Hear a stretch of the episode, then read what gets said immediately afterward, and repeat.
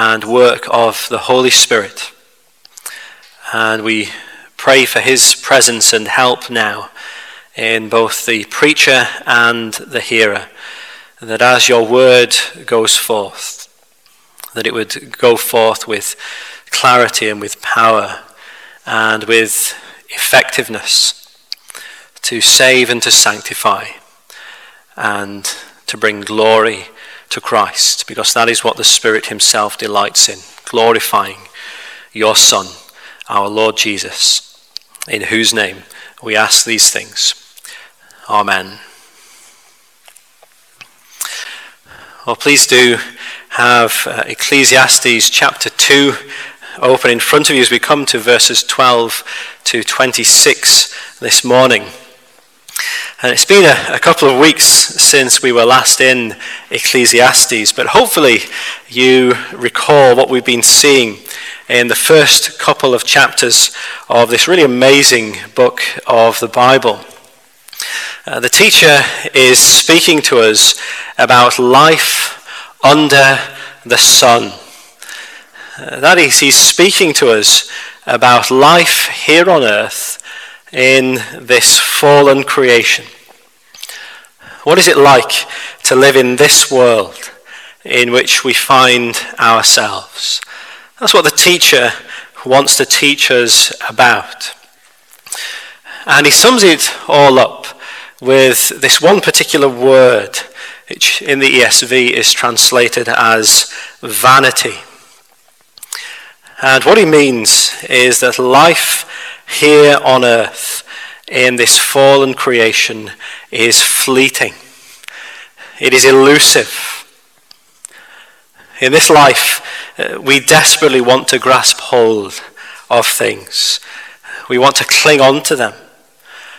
We want to find in them some level of permanence, some degree of substance, some measure of substance and significance. And yet life just doesn't seem to go like that, does it? No, life slips through our fingers. And throughout our lives, things come, and then a little while later, things go again. Nothing really seems to last. Nothing really seems to satisfy us here. Nothing seems to bring us any lasting gain here on earth in this fallen creation. And at this point in the book, the teacher is telling us why he is so convinced of this outlook on life. And he's convinced of it because throughout his own life, he has tried his level best to find gain under the sun. That is, he has tried to find lasting joy and satisfaction here on earth. And yet he failed miserably time and time again. So in verses 12 to 18 of chapter 1, he tried to find gain in wisdom, and yet he failed. Then in chapter 2, verses 1 to 11, he tried to find gain in pleasure. Once again, uh, he failed. And he's going to keep on looking. He's still searching for something here on earth, something in this fallen creation which is going to give him the sense of lasting joy and satisfaction for which his soul thirsts. And in these verses to which we turn this morning, this search for meaning, joy, significance, salvation in the things of this world continues. And yet there's something new that the teacher introduces into the discussion here. Uh, there's something in this section of Ecclesiastes that the teacher uh, has not really mentioned yet. Uh, it is the elephant in the room, if I can put it like that. And this elephant in the room makes its rather awkward presence felt in the section we're looking at this morning. The elephant in the room is, of course, death. And in mankind's desperate search for lasting fulfillment under the sun, death is the ultimate obstacle. That's why we don't like to think about it. That's why we don't like to talk about it. Because death has this tendency of just turning up uninvited and rearing its ugly head and making a mockery of our schemes for earthly joy. We avoid talking about death by treating it as taboo. We sidestep the topic with the use of euphemisms. We try and make light of it with the use of humor. When we have to go to a funeral, we have this strange tendency, don't we, to want to just dress everything up with flowers. And it's all a way of trying to avoid the reality of death. One writer describes it like this he says it's like your life is a mansion with a terrifi- terrifying hole right in the middle of the living room floor. So you paper over the hole with a very busy wallpaper pattern to distract yourself, to distract yourself from this terrifying hole of death. And the teacher is not going to allow us to do that. He's not going to allow us to ignore death and act as if it's not there. He's going to make us consider this reality of death head on as he continues this search for lasting joy and fulfillment here on earth in this fallen creation. And in these verses, death, you'll see, is described to us as the great leveler. The great leveler. And there are two ways in which we see that is the case. Firstly, notice this that death makes wisdom vanity. Death makes wisdom vanity. Now, of course, the teacher has already talked about the vanity of wisdom already, back in chapter 1, verses 12 to 18. But he comes back to this topic of wisdom now for a second look and for some further reflections on wisdom. And at the start, he, he wants us to realize he's not saying that wisdom is utterly pointless. So he's not against wisdom. Don't hear him wrong. Far from it, there is great value in wisdom, he tells us. He says, Then I saw that there is more gain in wisdom than in folly, as there is more gain in light than in darkness. The wise person has eyes in his head, but the fool walks in darkness. And indeed, if we take it that Solomon is the author both of Ecclesiastes and Proverbs, which may well be the case, then we know already how highly prized wisdom is in Solomon the teacher's eyes. Proverbs chapter 4, we read this Get wisdom, get insight, and do not forget and do not turn away from the words of my mouth. Do not forsake her, and she will keep you. Love her, and she will guard you. The beginning of wisdom is this get wisdom, and whatever you get, get insight. And the teacher is very clear with us. It is better to be wise than to be foolish. Or as he puts it, it's better to walk in the light than to just try and stumble around in the dark. And yet, the question that the teacher is grappling with here in Ecclesiastes is Does wisdom, for all its benefits, does wisdom bring you lasting joy and satisfaction here on earth, under the sun, in this fallen creation? By being wise, do you find gain under the sun? And the answer is, of course, no, you don't. And the reason is very simple death makes wisdom vanity. So he continues, and yet I perceive that the same event happens to all of them. Then I said in my heart, What happens to the fool will happen to me also. Why then have I been so very wise? And I said in my heart that this also is vanity. For of the wise as of the fool there is no enduring remembrance, seeing that in the days to come all will have been long forgotten. How the wise dies, just like the fool. It's a very simple point, isn't it? The teacher is saying whether you're wise or a fool, you will still die. And eventually you will still be forgotten. And so, in the long run, wisdom does not change that. This is the difference in the outlook between Proverbs and Ecclesiastes, isn't it? If you read Proverbs, you'll see that it tells us that generally speaking, and with all other things being equal, foolish people die sooner than wise people. It's true, isn't it? And yet Ecclesiastes has got a, a different outlook, and Ecclesiastes is written to remind us that yes, though there are those benefits of wisdom that we enjoy in this life, nonetheless, wise people will still die in the end. Death is this great leveler. Death makes wisdom vanity. And still, the teacher's search for gain continues under the sun. He's tried wisdom, and that hasn't worked. Earlier on, we've seen how he, he's tried hedonism, that didn't work. He's tried materialism, and that didn't work. And the next place that he's going to look in this search is in work itself toil, labor, working hard, being industrious. Maybe that's the answer that he's been looking for. Maybe, just maybe, lasting joy, lasting fulfillment will be found through a life devoted to the virtue of good old hard work, which will bring into his life so many accomplishments, a great sense of fulfillment and achievement, as well as, of course, a great reputation, and then riches to enjoy in retirement. It's an outlook which is very, very popular in our culture today, isn't it? Study hard, get those good grades, get into a top university, get a good degree, secure the dream job, get a promotion, have a successful career, earn lots of money, build up your reputation, and then retire early. That's the dream, isn't it, that the world tries to sell us? That's what will fulfill you. That's where you can find your identity in your work, in your career.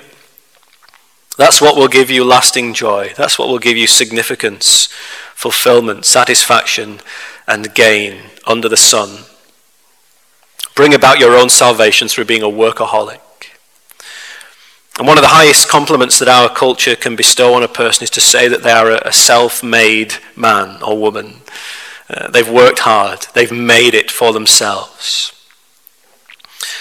And again, the teacher is not saying that there's anything wrong with being hardworking.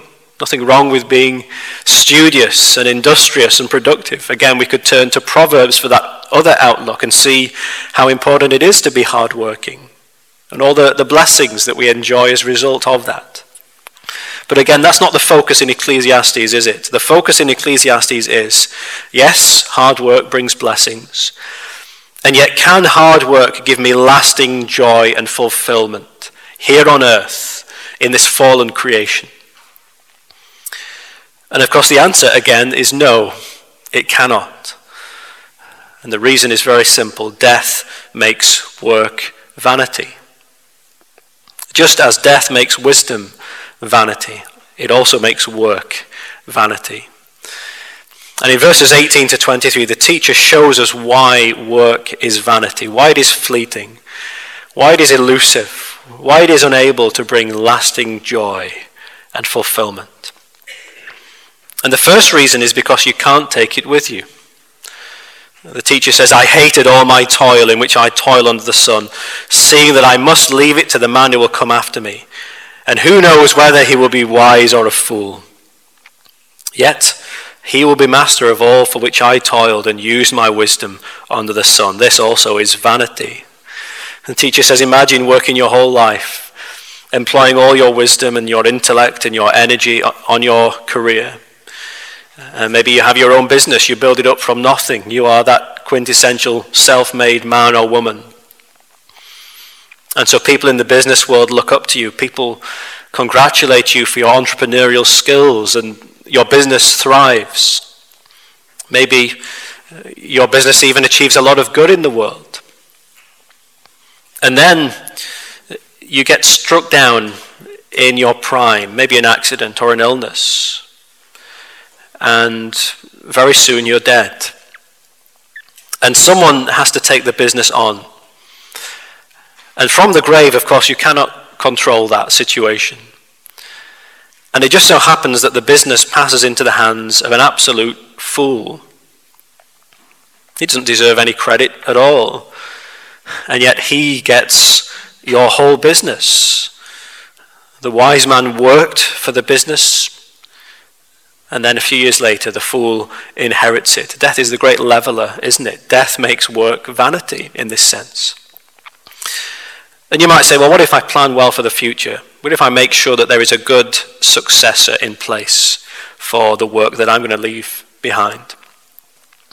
Well, be that as it may, the teacher says, nonetheless, you will still have to leave it to someone who didn't work for it. Verse 21 Sometimes a person who has toiled with wisdom and knowledge and skill must leave everything to be enjoyed by someone who did not toil for it. This also is vanity and a great evil.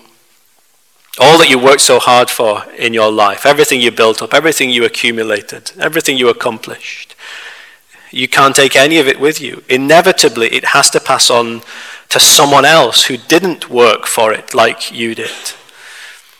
And that someone else might be a fool, or they might be wise. But the point here is that that someone else is still someone else. That is this great leveler of the wise and the fool, the industrious and the lazy, those who work and those who merely inherit. Death makes work vanity. And still, you might say, well, okay, work doesn't give you fulfillment and satisfaction in the long term, but in the short term, it does. I can be fulfilled in my work here. And again, the, the teacher is not so convinced, is he? Look at verse 22. What has a man from all the, the toil and striving of heart with which he toils beneath the sun? For all his days are full of sorrow, and his work is a vexation. Even in the night, his heart does not rest. This also is vanity. And the teacher opens the window onto the heart of the workaholic, that is the man or woman who is throwing themselves into their work and into their career, thinking that this is what will give them lasting joy, lasting fulfillment. And yet it's all vanity. It's all a striving after the wind. And on the inside, they're restless. They're anxious. They can never be at peace. Even when they're at home and they're, they're meant to be enjoying time with their family, there's a restlessness to them. They, they just want to, to be out working. Or when they're on holiday and they're meant to be relaxing, they're, they're constantly checking their emails. Or in the middle of the night when they're meant to be sleeping and yet their mind is still busy, thinking about the next project, thinking about the next deadline, the next sales figures. And giving themselves to work just doesn't satisfy them. It leaves them restless, anxious. And that concludes this great experiment that the teacher had thrown himself into in his life. He has looked everywhere under the sun to desperately try and find something here on earth in this fallen creation which will give him true and lasting joy and fulfillment, some gain, as he puts it. He looked everywhere and he has turned a blank. He looked in everything, didn't he? Wisdom, laughter, food, drink, sex, riches, a career. Nothing truly satisfies him. And so he has proved that statement that he started the book with. Do you remember it? Vanity of vanities, says the preacher. Vanity of vanities. All is vanity. Life here on earth, in this fallen creation, under the sun, is fleeting and elusive. Nothing really lasts, nothing really satisfies. So, what is the conclusion then that he comes to at the end of this fruitless search? How should we go about living in this world that cannot truly satisfy us? Should you just give up on life? Should we be pessimistic? Well, no, of course not. And the teacher's conclusion is in verses 24 to 26. And I want to try and introduce this conclusion by way of an illustration. Imagine that you're 16 years old, you're still at school, and you're preparing for your GCSE exams. And for your English exam, you've been given a, a particular novel to read, some classic novel. And your exam is going to be based on this novel. And so you need to read it and study it and make lots of notes on it and, and get it all into your head. Because this is the only way you're going to get through this exam. And if I can put it like this, you have a relationship of need with that book. That is, you need to get as much out of that book as you possibly can. That is what you need to get you through. And in that relationship of need, of course, you find it all to be a rather joyless experience. Writing all these notes, trying to squeeze every last drop of information out of that book. You need that book, but the truth is you don't really enjoy it. And then imagine that a few years later you're, you're going on your holidays one summer. And as you're packing your bags, you, you think to yourself, well, I'd really like to have a book to read whilst I'm lying on the beach, sunbathing. And, and so you look on your bookshelf, uh, and there is that novel that you read as a teenager. And you think to yourself, well, maybe I'll just give it another go. And so you throw that book into your suitcase and you take it on holiday. And when you're on holiday, you start reading it. And you find then that it is an altogether different experience. It's a great book. You can't put it down. It's a real page turner. And you see, the reason is that you have entered into a different kind of relationship with that book now. The relationship of need that you once had with that book was the very thing that stole the enjoyment out of it. And yet now you're set free from that relationship of need. And you're simply free to enjoy that book for what it is. It's the exact same book. Now you have a relationship of enjoyment with it rather than a relationship of need. Do you see the, the two different ways that you re- relate to it and the two different experiences that come as a result of those two relationships? And this is what the teacher is getting us to understand. He's saying, Here under the sun, we live in a world with so many good things around us food, drink, careers, wealth, pleasure, and so forth. And there are two very different ways in which you can relate to those things. Because on the one hand, you can enter into a relationship of need with them. And that is, you look at the things of this world and all that it has to offer, and you say to yourself, I need those things to make me happy. I need to get as much or as many of those things as I possibly can because that's what I need to get me through. That's what I need to give me lasting joy and fulfillment. I need a partner to fulfill my longing for love. I need sex to fulfill my longing for pleasure. I need more friends to fulfill my longing for acceptance. I need money to fulfill my longing for security. I need junk food to fulfill my longing for comfort. I need alcohol to fulfill my longing for joy. I need a career to fulfill my longing for identity. I need holidays to fulfill my longing for peace and rest. And in other words, you, treat those things as your gods. You depend on them. You need them to save you and to satisfy you. And as the teacher found out, when you enter into that relationship of need with these things, it is all futile. And eventually, your relationship with those things and those people become a source of enslavement and pain and frustration to you. Because you're desperately trying to squeeze more satisfaction out of them than they could ever possibly give to you. And so, inevitably, they disappoint you in the end. And the relationship of need that you have with them is the very thing that steals the enjoyment from you. Derek Kidner puts it like this He says, In themselves and rightly used, the basic things of life are sweet and good. What spoils them is our hunger to get out of them more than they can give. And you see, when someone becomes a, a Christian, their relationship with these things changes radically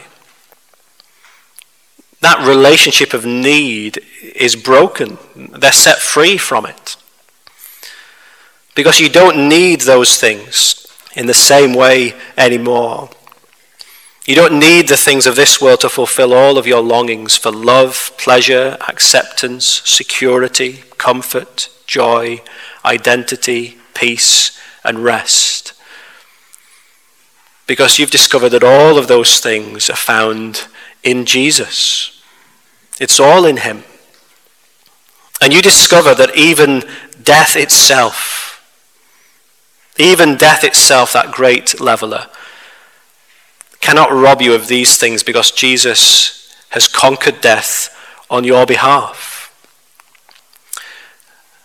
And that changes then the way that you relate to the things of this world, doesn't it? That relationship of need is gone. You're set free from that.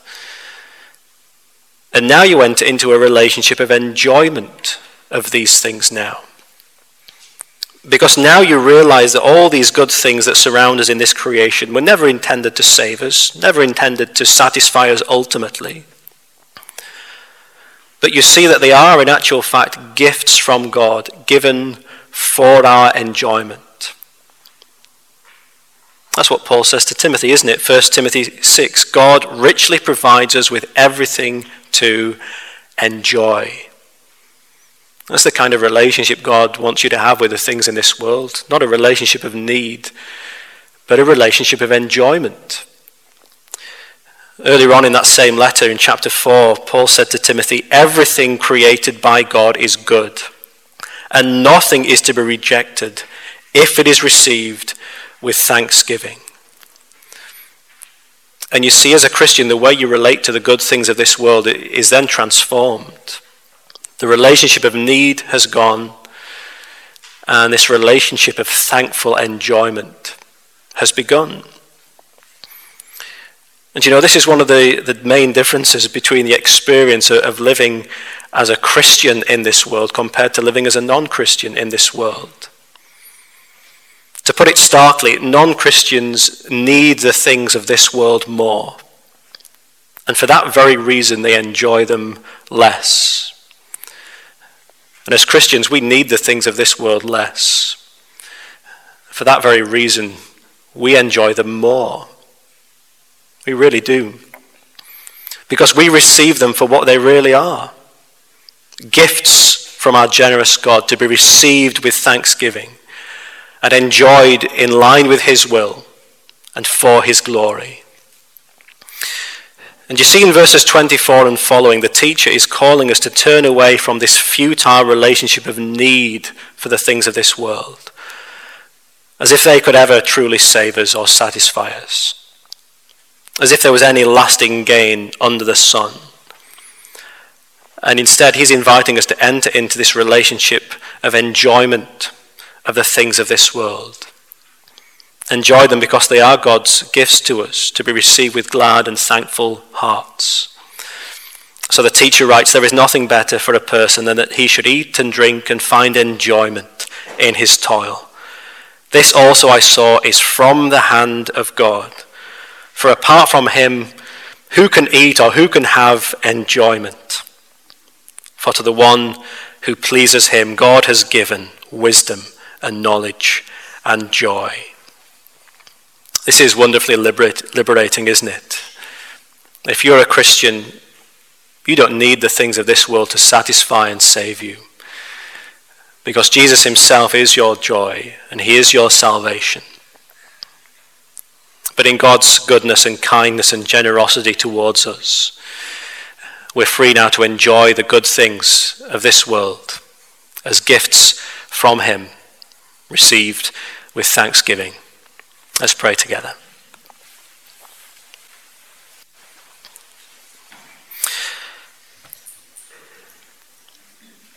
Our Father, we praise you because you are the Father of lights, with whom there is no variation or shadow due to change. And Scripture tells us that every good gift and every perfect gift is from above, coming down from you. And Paul tells us that everything created by you is good. And nothing is to be rejected if it is received with thanksgiving. And indeed, as Paul says, you have given us everything to enjoy. And so we praise you for your generosity and your kindness towards us. And all around us in this world, we see tokens of your goodness to us. And we confess that as fallen people, we are prone to thinking that these good gifts are what we need to save us and satisfy us. We're prone to idolizing them. Uh, we treat them as gods. We use them sinfully. And we discover that it is futile. They can never satisfy us truly. And ultimately, they cannot solve the problem of death. And we thank you, therefore, that we have a Savior, Jesus, who alone can satisfy us and save us, and who has beaten death on our behalf. And so help us to turn away from putting our hopes in the things of this world, and help us instead to put all of our trust and to find all of our deepest joy in Jesus alone. And then, with thankful hearts, help us to receive and enjoy the good things that you provide us with however much or however little. Help us to enjoy them and receive them with thanksgiving, and to do so for your glory. And in Jesus' name, we pray these things. Amen.